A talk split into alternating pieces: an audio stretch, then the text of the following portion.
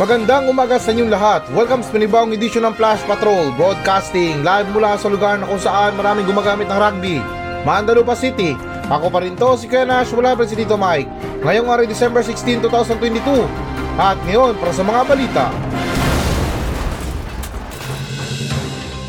Pangulong Marcos, pipirma na sa 2023 national budget ngayong December 16, 2022. Bansang Japan namigay ng mas maraming pera upang maraming mga anak. Bansang New Zealand nag-aalok ng trabaho at mas madaling paninirahan para sa mga nurse. Abogado binatikos ang panawagan ni Solon na imbestigahan si Kibuloy. May ingay na kapitbahay, maaari na nga bang ireklamo?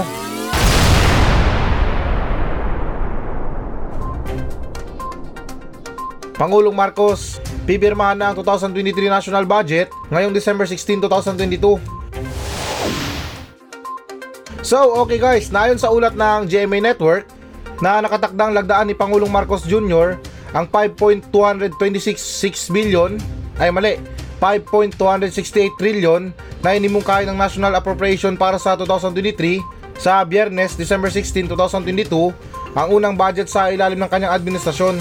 At dagdag pa dyan na dadalo si Pangulong Marcos sa ceremonial signing ng 2023 General Appropriation Act o GAA sa Malacanang bandang alas 3 ng hapon ayon sa advisory ng palasyo.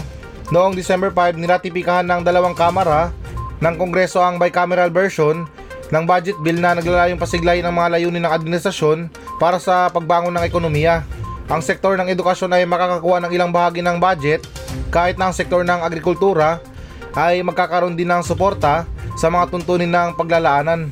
At kalakip pa nito na ang mga subsidiyo ng mga mahihirap na pamilya ay patuloy na magkakaroon ng pondo sa ilalim ng budget sa pamamagitan ng Pantawid Pamilya Pilipino Program.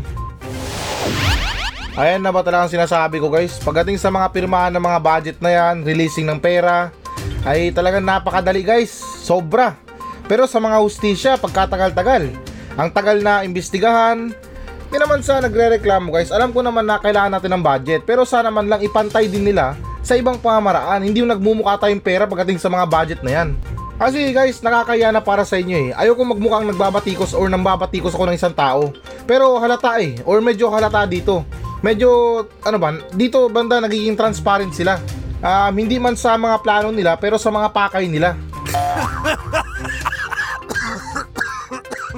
Ang dami mga nakatenggang kaso hanggang ngayon. Hindi pa matapos-tapos. Pero pagdating sa mga ganyan, mga pirmahan or hindi naman kaya um, ano ba, yung mga releasing ng pera na yan, ay nandyan, mabilis tayo. Parang ano tayo eh, parang isang batingting lang pag may labasan na pera, andun agad, pipirma agad. At sa paglilinaw lang guys ha, hindi ko sa sinasabi na ikukurap nila yung pera. Pero ano ba, yung punto ko dito, ipantay nila yung bilis ng approval nila sa ibang bagay um, kumbaga sa ano, malusog naman tayo. Um, pinopondoan naman tayo ng sariling taong bayan or ano ba, sariling oh, pinupundahan natin yung sarili natin dito dito sa Pilipinas. Pero hindi ko lang maintindihan guys na hanggang ngayon bakit na parang ang hirap pa rin natin. Wala tayong pagbabago, um, wala tayong ano ba, uh, something na grow up sa sarili natin or glow up bang tawag dyan. Wala. Labas ng labas lang tayo ng pondo pero wala nang babago. Maganda dito guys, isahan na lang eh. Since na ito, hindi lang talaga sa nambabatikos.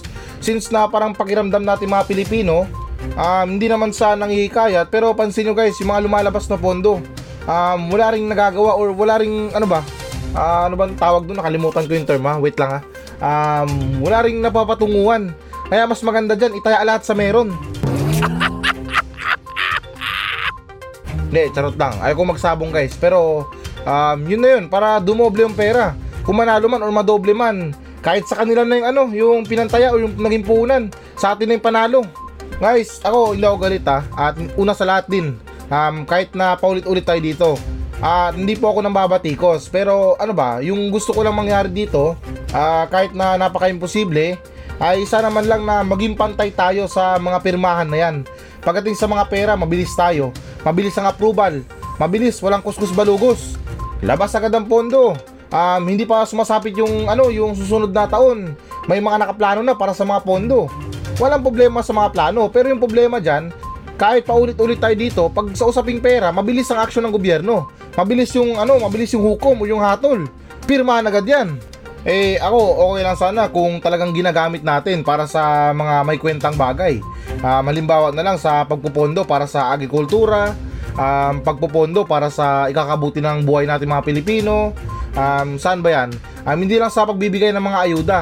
Dahil ako guys na hindi ko hinangad or hindi ko pinangarap na bigyan tayo ng gobyerno ng pang-araw-araw na pera. At least man lang gumawa sila ng ibang paraan para makatulong sa mga pang-araw-araw natin. Kahit na siguro 10,000 kada araw, okay na yun.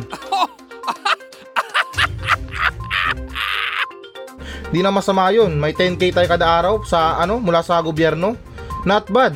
Um, kung ano, pwede pa sigurong ibaba yan or tawaran sa 9,000, 9,500 yan. Yan ang pinakahuli natin.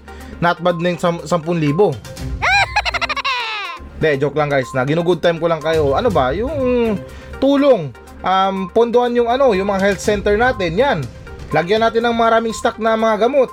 Hindi yung mga health center dyan sa mga barangay-barangay na pinamamahayan ng mga ano, ng mga chismosa.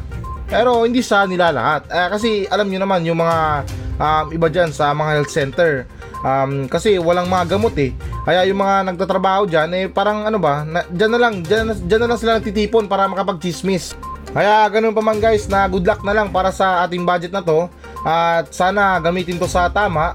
Um, ayoko namang pangunahan yung gobyerno pero ako naglabas lang ako ng opinion ko tungkol sa nagaganap na ano ba to? Um, nagaganap na agreement or um, pagdating sa mga ano na yan, mga labasan ng pondo, um, alam nyo naman pagod na tayo sa mga ganyan. Pagdating sa mga pera, ang bilis ng mga pirma nila, ang bilis ng mga kamay nila.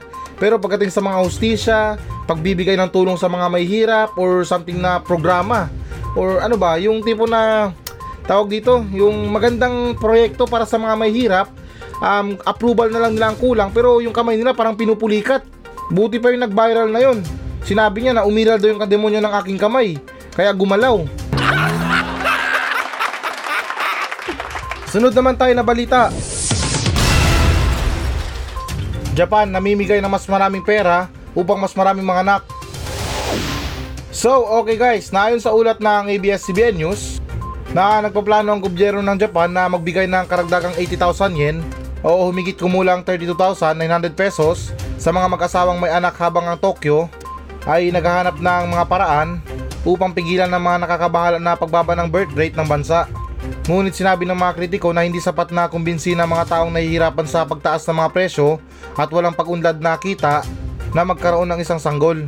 Itinuturo ang ibang simpleng pagtatapon ng pera sa problema ay sinubukan na na sa nakaraan at hindi malamang muli na ang maging solusyon. Sa kasulukuyan ng mga bagong magulang sa Japan ay tumatanggap ng one-off payment na 420,000 yen o humigit kumulang 172,000 pesos kapag ipinanganak ang isang bata. Inimungkay ng Ministry ng Kalusugan, Paggawa at Kapakanan ng mga dagdag ang bilang sa 500,000 yen at nauunawaan ng mga bagong halaga ay ipakilala sila sa mga susunod na taon na ang pananalapi sa April 1, 2023. At dagdag pa dyan na ang inisyatiba ay kasunod ng pinakabagong nakakabahala na istatistika ng populasyon ng Hapon. Mayroong 125.7 million Japanese noong 2021 at bumaba mula sa pinakamataas na 128 million noong 2017 habang isang pag-aaral sa medical na journal na The Lancet bago ang pandemya ng coronavirus ay hinulaan ng kabuang populasyon ng Japan ay magiging 53 million sa pagtatapos ng siglo. Oo guys, mantakin nyo. Um, sa ating mga Pilipino, problemado tayo. Yung gobyerno pala, problemado sa atin. Dahil tayo mga Pilipino or karamihan sa ating mga Pilipino, wala nang ibang ginawa kundi mag-anak na mag-anak. Um, wala akong trabaho. Um, hindi pa ako tapos mag-aral. Tumitira ako sa magulang ko. Mag-asawa na ako. Tumira tayo sa magulang ko. Maging pabigat tayo. Um, medyo masakit guys. Medyo critical yung words na yon Pero totoo. Karamihan sa atin ngayon. Hindi naman sa nila lahat at hindi naman sa pinapatamaan kayo. Pero wala eh. Wala tayong magagawa. Yan talagang, ano eh, yan talagang nararamdaman natin ngayon. Um, alam ko, may mga kapitbahay kayo dyan, kahit na hindi kayo nakikichismis or um, parang wala kayo, ano ba, hindi ka interesado sa mga buhay nila. Pero hindi nyo may iwasan na mapapakinggan or maririnig yung mga balita na, uy, alam mo si ano, ano na, buntis na, nanganak na. Pero yung ano, yung asawa daw walang trabaho. Eh guys, ako hindi naman sa tinuturuan kayo mag ano maging chismoso. Ah, yung ano lang ba, yung sayang ng opportunity natin mga Pilipino na alam niyo na, um, kumbaga tayo mga Pilipino best in producing tayo ng mga tao. Factory tayo ng mga tao eh. Kumbaga sa ano, sa ibang bansa, tulad sa bansang Japan, um, yung gadget itinatapon lang yan eh. Maraming mga lumalabas na mga vlogger sa social media. Um, ano ba, tinatapon lang nila yung mga cellphone nila, um, kapag luma na, tapon na. Eh, dito sa Pilipinas, pasintabi lang, iba na yung tinatapon. Sobra na kasi. Um, hindi na kayang panindigan or tustusan. Pero anyways, um, ayaw kong diinan yun. Um, nakakatuwa lang kasi sa bansang Japan guys na yung gobyerno pang nagmamakaawa sa mga tao na mag-anak sila or gumawa sila ng baby. Although na meron silang ano or what I mean na may buwelta yung mga tao dito sa bansang Japan or yung mga Hapon na sa gobyerno. Um, kasi naman tama naman din sila or parang wise ba sila na kung mag-aanak sila eh yung kinikita nila sa pang-araw-araw nila hindi sapat para bumuhay ng ano or what I mean na idagdag sa budget sa pamilya. Kaya siguro yan ang dahilan or what I mean na yan talagang punong dahilan nila na kung bakit naiilan sa mga hapon ay ayaw magkaroon ng anak or ayaw na dumami yung mga anak nila. Kasi wise sila eh. Ayaw nilang ano eh, ayaw nilang mabawasan yung mga budget nila sa mga pang-araw-araw nila. Mantakin mo kung meron kang anak na isa, siguro ano, para sa kanila sapat na yan. Dahil kung magdadalawa pa sila or magtatatlo pa sila, ay parang maging mabigat sa ano nila, sa sitwasyon nila or sa buhay nila. Dahil na yun na nga, dagdag sa gastos, um, pagatas, um, diaper, tapos kapag lumaki, papaaralin mo pa. Kaya wise sila. Dapat yan ang ano eh, hindi naman sa dapat gayahin natin sila, pero ganyan, ganyan tayo dapat. Ganyan yung mindset natin. Hindi yung pag sinabihan natin ng I love you ng boyfriend natin, sasama na tayo sa kanila. Gagawa na tayo ng pamilya or bubuo na tayo ng pamilya.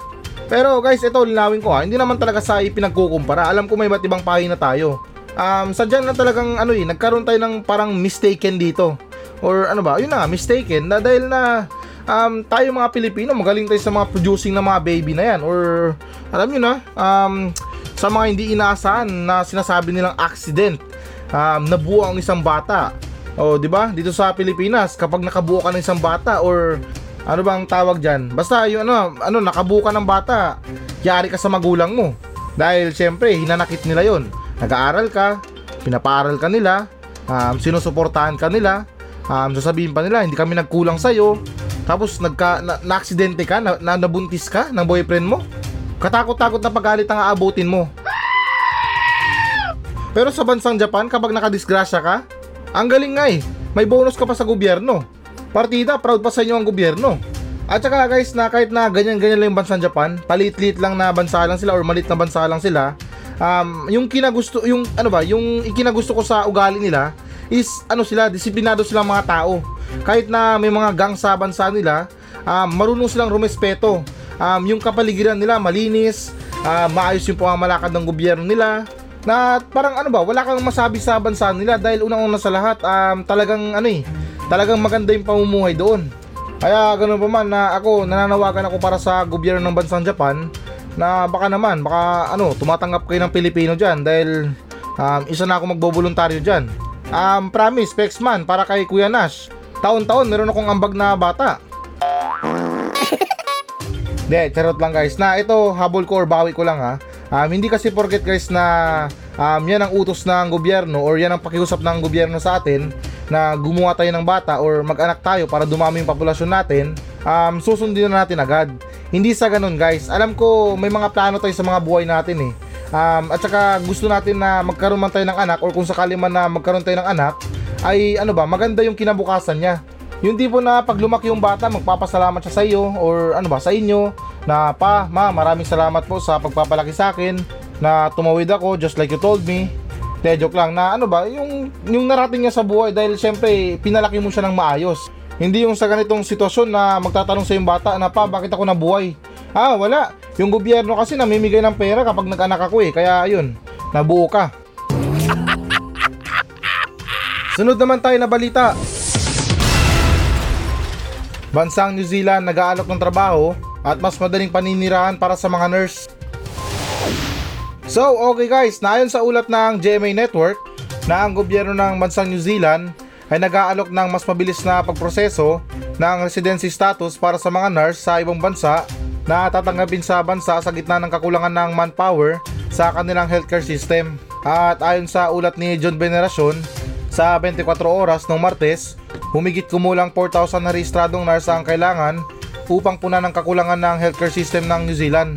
ang gobyerno ng New Zealand ay nagbibigay din ng mas madali at mas mabilis na proseso ng paninirahan para sa mga rehistradong nurse at midwife upang hikayatin ng mas maraming aplikante na maghanap ng trabaho sa kanilang bansa.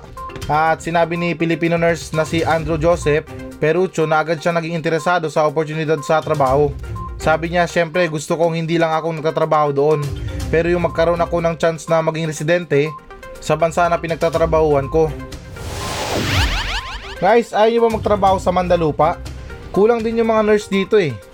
Ano eh, nagsisilayasan yung mga nurse dito. Half day pa lang, lumalayas na. Pero merong good ano, may good offer yung gobyerno dito or yung LGU na si Mayor Cookie.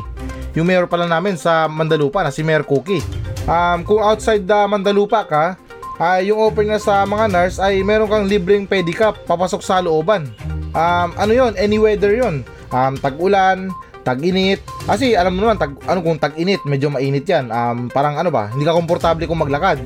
Kung tag-ulan naman, syempre kung nurse, kalaban nila yan. Kasi yung uniforme nila puti matatalsikan sila or madudumihan sila yung sapatos nila. Kaya ano, um, ipinagmamalaki ni Mayor Cookie dito sa Mandalupa na kapag ano, ah, ano ba, um, kapag nagtrabaho ka dito sa Mandalupa Hospital, ay meron kang libreng ano, um, pedicab papasok ng looban. At wait, there's more. Ito guys, um, bihira ko lang to ha, or once in the blue moon ko lang. Napuriin yung ano, yung Mandalupa City. Dahil hindi lang nagtatapos doon yung offer ng mayor namin guys. Um, sa bawat na magbo-boarding house dito na ano, nurse na or dayo na nurse, ay meron siyang 5% discount para sa mga boarding house. oh, di ba guys? Nasaan pa kayo? Hindi nyo na kailangan na magpunta ng ibang bansa para magpakahirap na magtrabaho doon. Dito na kayo sa Mandalupa guys. Um, maganda yung offer dito. Um, libre yung pedicab papasok ng looban. De, charot lang guys. Um, ito, uh, speaking sa opportunity ha. Um, talagang nakakalungkot na um, alam ko ilan sa mga ano ilan sa mga nurse or karamihan talaga sa mga nurse ay talagang papatusin itong ganitong klaseng offer. Dahil mantakin mo ha, um, sa sobrang gusto nilang lumaya sa bansa natin, ay para bang nakakalimutan nila na Pilipino tayo eh, or Pilipino sila. Kumbaga yung ipinangarap nila sa buhay nila or ano ba, pangarap nilang trabaho sa buhay nila ay para bang lunok pride na. Bala na magpakaalila or ano ba, uh, magsilbi sa mga ibang lahi kaysa naman sa mga Pilipino na makakatulong pa tayo. Alam niyo yung ganun guys, yung tipo na parang um, interesado pa sila na magsilbi sa ibang lahi kaysa naman sa ating mga Pilipino. Um, hindi naman sa ano ha, hindi naman sa pinaparinggan sila. Pero ganun na eh, ganun na yung tumatatak sa isipan nila. Ang magpunta at lumaya sa bansa na to para ano, uh, mamuhay ng payapa or hindi naman kaya uh, magkaroon ng kita na medyo maganda-ganda.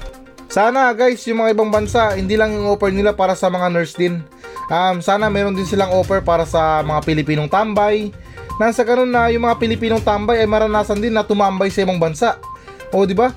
Um, yung pinunta nila sa ibang bansa, tumambay lang, hindi magtrabaho. Ah, uh, ano ba? Kumbaga para maiba naman. At hindi lang siguro sa mga tambay, siguro maging sa mga pulis din natin na ano ba, medyo mainit dito sa Pilipinas, eh baka yung ilan sa kanila gusto magpalamig sa ibang bansa. Sunod naman tayo na balita. Abogado, binatikos ang panawagan ni Solon na imbestigahan si Kibuloy. So, okay guys, naayon sa ulat ng ABS-CBN News, na tinanggihan ng abogado ni Kingdom of Jesus Christ Pastor Apollo Kibuloy ang panawagan nitong Webes na imbestigahan ng Kongreso si Kibuloy dahil sa munay katiwalian at mga pang-aabuso sa karapatan at sinabi ng hakbang ay naglalayon lamang na ipahiya ang pastor. At dagdag pa dyan na sinabi ng abogado na si Ferdinand Tapiaco na gagamitin ng mga mababatas ng Makabayan House Resolution number 644 na naghahangad ng congressional inquiry sa mga pang-aabuso ni Kibuloy. Sa isang pahayag sinabi dito na nakalimutan yata niya na ang kongreso ay hindi investigative body. It is not prosecutor office and not a court. It cannot be substitution for what one feels is lack of the action on the part of the executive sabi niya sa isang panayam. At itinanggi ni Kibuloy ang mga aligasyon tungkol sa karapatan at mga pang-aabuso. Eh malamang abogado yan. Eh malamang nasasakdal ka. Ala ka naman umamin ka doon, magpaka-honest ka. Na sasabihin mo na I believe is the honest is the best policy. Ay aaminin ko na ako po ang gumawa. Wala namang ganun guys eh. Kahit sabihin na natin na ginawa niya man or hindi, talagang pinakaunang ano dyan, wag kang umamin or wag mong sabihin na ginawa mo. Eh guys, ako hindi naman sa sinasabi na or pinagpipilitan dito na talagang ginawa ni Kibuloy ha. Um, pero sa opinion ko lang, bakit siya iimbestigahan ng mga tao? Eh kung totoong wala naman talaga siyang ginagawa. Unang-una sa lahat, pastor yan. Um, siguro bilang lang siguro sa mga kaso natin yung mga pari, mga pastor na gustong paimbestigahan. Uh, may mga lumalabas na baho. Marahil siguro na totoo, di ba? Um, sa mga iba. Pero itong si Pastor Kibuloy or sinasabi niya na anak siya ng Diyos, um, bakit magkakaroon ng interest sa kanya yung kongreso or something na yung mga investigasyon na yan uh, kung wala naman talaga siyang ginagawang masama. Um, kasi ito, parang ano eh, parang nag-deja vu tayo sa ganitong klase na, ano ba, ganitong issue na naman. Um, hindi naman sa ibinabalik ha, kung matatandaan natin si dating Pangulong Duterte. Um, gusto siyang imbestigahan ng ICC. Which is na wala pa naman siyang ano, wala pa naman sigurong ginagawa yung ICC pero itong si dating Pangulong Duterte ay ayaw. Ayaw magpa-imbestiga. So bakit ayaw mo kay kung wala ka naman talagang ginagawang masama? Eh wag naman sana kung ano, wag niyo naman sana kung batikusin. Um, di naman sa nagto-throwback eh parang ganun din si ano, si Kibuloy or parang Pastor Akibuloy. Dahil ayaw niya magpa-imbestiga dahil wala naman sigurong masama para sa atin, di ba? Or para sa akin na kung wala kang ginagawang masama ay magpa-imbestiga ka para malinis mo yung ano mo, yung alikasyon mo. Kaya ito, hindi naman sa ano ha, ginagawang pangit yung imahe ng mga abogado dito. Um, saludo para sa mga abogado na talagang kinakampiyan yung ano, yung katotohanan. Dahil parang medyo pangit din kasi sa kabilang banda ng mga ano, ng mga abogado na yung tipo na ito hindi to relate sa ano ha, sa sa balita natin ha. Um, ito yung tungkol sa mga ano ba, sa mga ginagawang mali. Na which is na yung ano, yung kliyente nila, alam nilang mali na yung ginawa, ay para bang sa ginagawa nila, yung mali ay ginagawa nilang tama yung tama ginagawa nilang mali. Ganun lang guys sa trabaho nila parang iniyaw lang na isda. Baliktaran lang para maluto. At saka ako guys kung ano kung sa sinasabi nila um, ito pasintabi lang ha.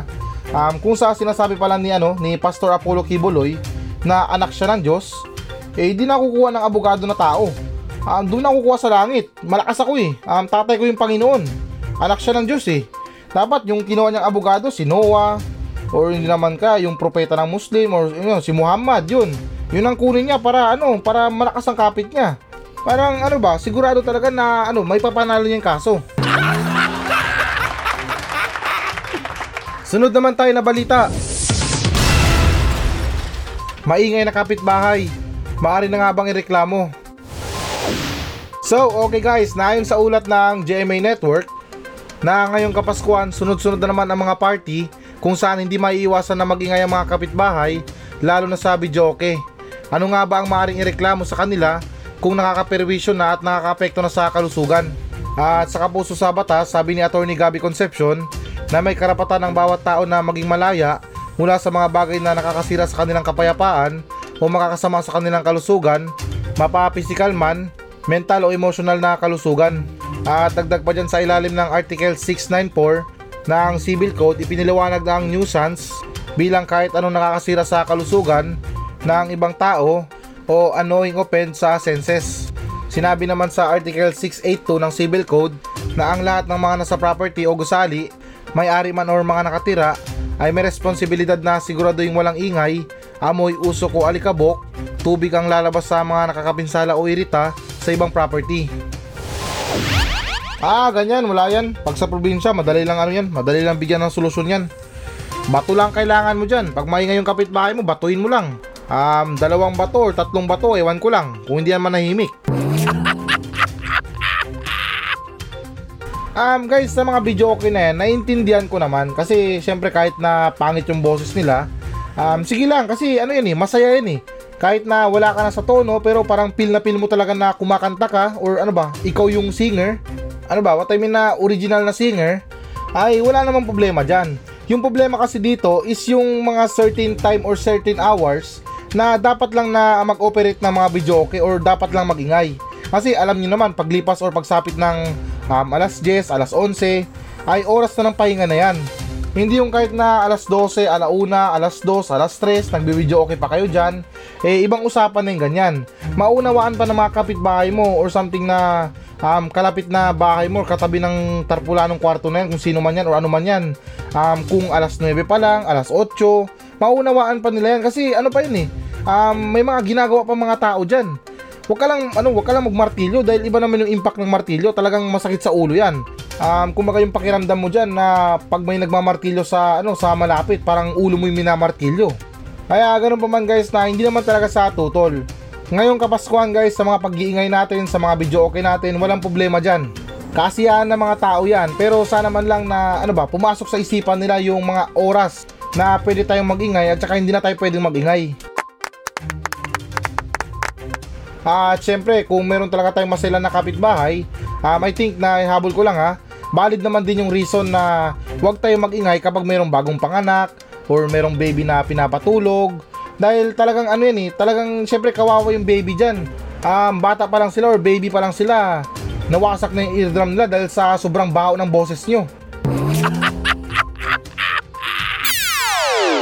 So, ayan guys, dito naman tayo sa ating viral talk. Meron lang tayong pag-uusapan na may pamagat na, ano bang tawag ito? Ah, medyo nakakatawa to guys ha, na dating militar na nag-amok dahil late ang merienda.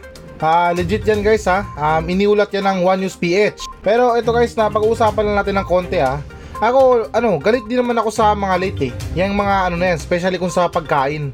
Pero, wag naman sana humantong tayo sa mag-amok na tayo nang dahil sa late yung pagkain.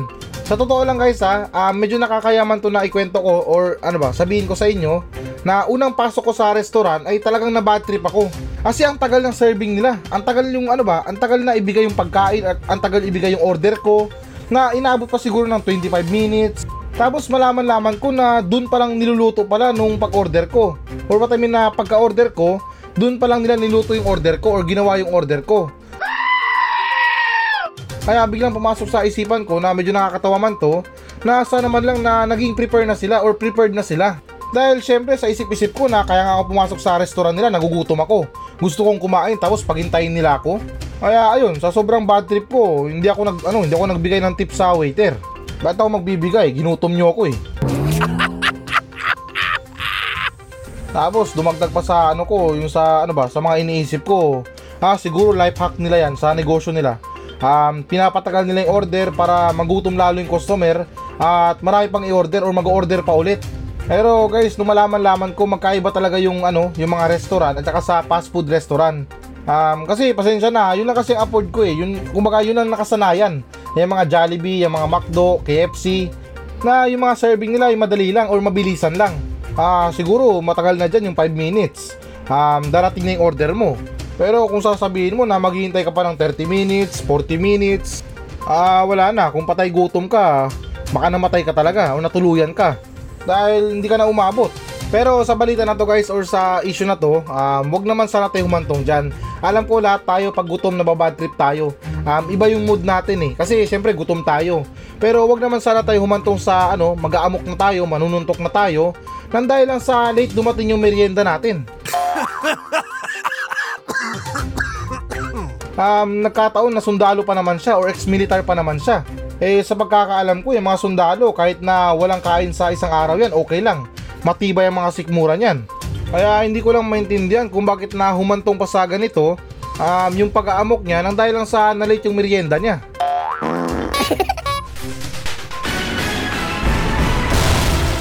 Hello guys, na bago natin tapusin ang show na to, uh, hinikayat ko lang yung mga audience natin na mag-message sa akin dito sa Mandalupa Station para sa mga reklamo nyo sa kapitbahay nyo, reklamo nyo sa asawa nyo, sa mga kaibigan nyo, at kahit sumbong na rin para sa mga katarantaduhan dyan sa lugar nyo. At kung boring ka naman, pwede naman kayo magpa-shoutout sa akin ng buong angkan nyo. Mula ninuno nyo hanggang apo, isa-shoutout natin yan. Kaya guys, na ano pang iniintay nyo? Magmensahe na kayo dito sa Facebook page ng Flash Patrol at nakakaasa kayo na walang minti sa mga pa-shoutout nyo. Paki-like na rin ang Facebook page ng Flash Patrol. Maawa na kayo, desperado na ako sa buhay. Kaya ulitin ko, para sa mga reklamo sa buhay, reklamo sa kapitbahay, reklamo sa mga tao, ay huwag kayong maya na magmensahe sa akin sa Facebook page ng Flash Patrol dahil actionan natin yan ng makabuluhang kalukuhan.